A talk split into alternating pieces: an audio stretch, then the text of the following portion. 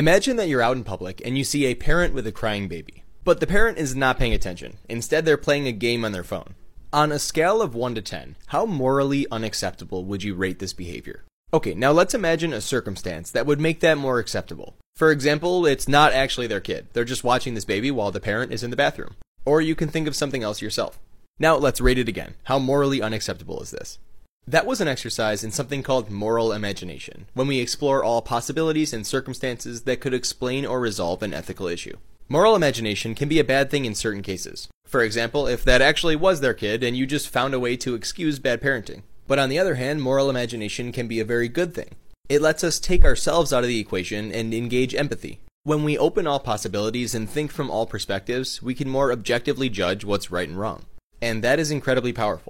It's honestly pretty amazing that the human brain can even do this accurately imagine experiences from another person's perspective. It's an amazing ability, and I think we should do everything we can to make sure that we don't forget to use it. As a scientist studying empathy, I believe that all ethical decisions must engage empathy. If our actions might impact others, then we should be imagining that impact from their perspective. And sometimes to do that effectively requires us to open all possibilities. Our moral imagination. Thanks for your interest. Please follow for more science. Short Cast Club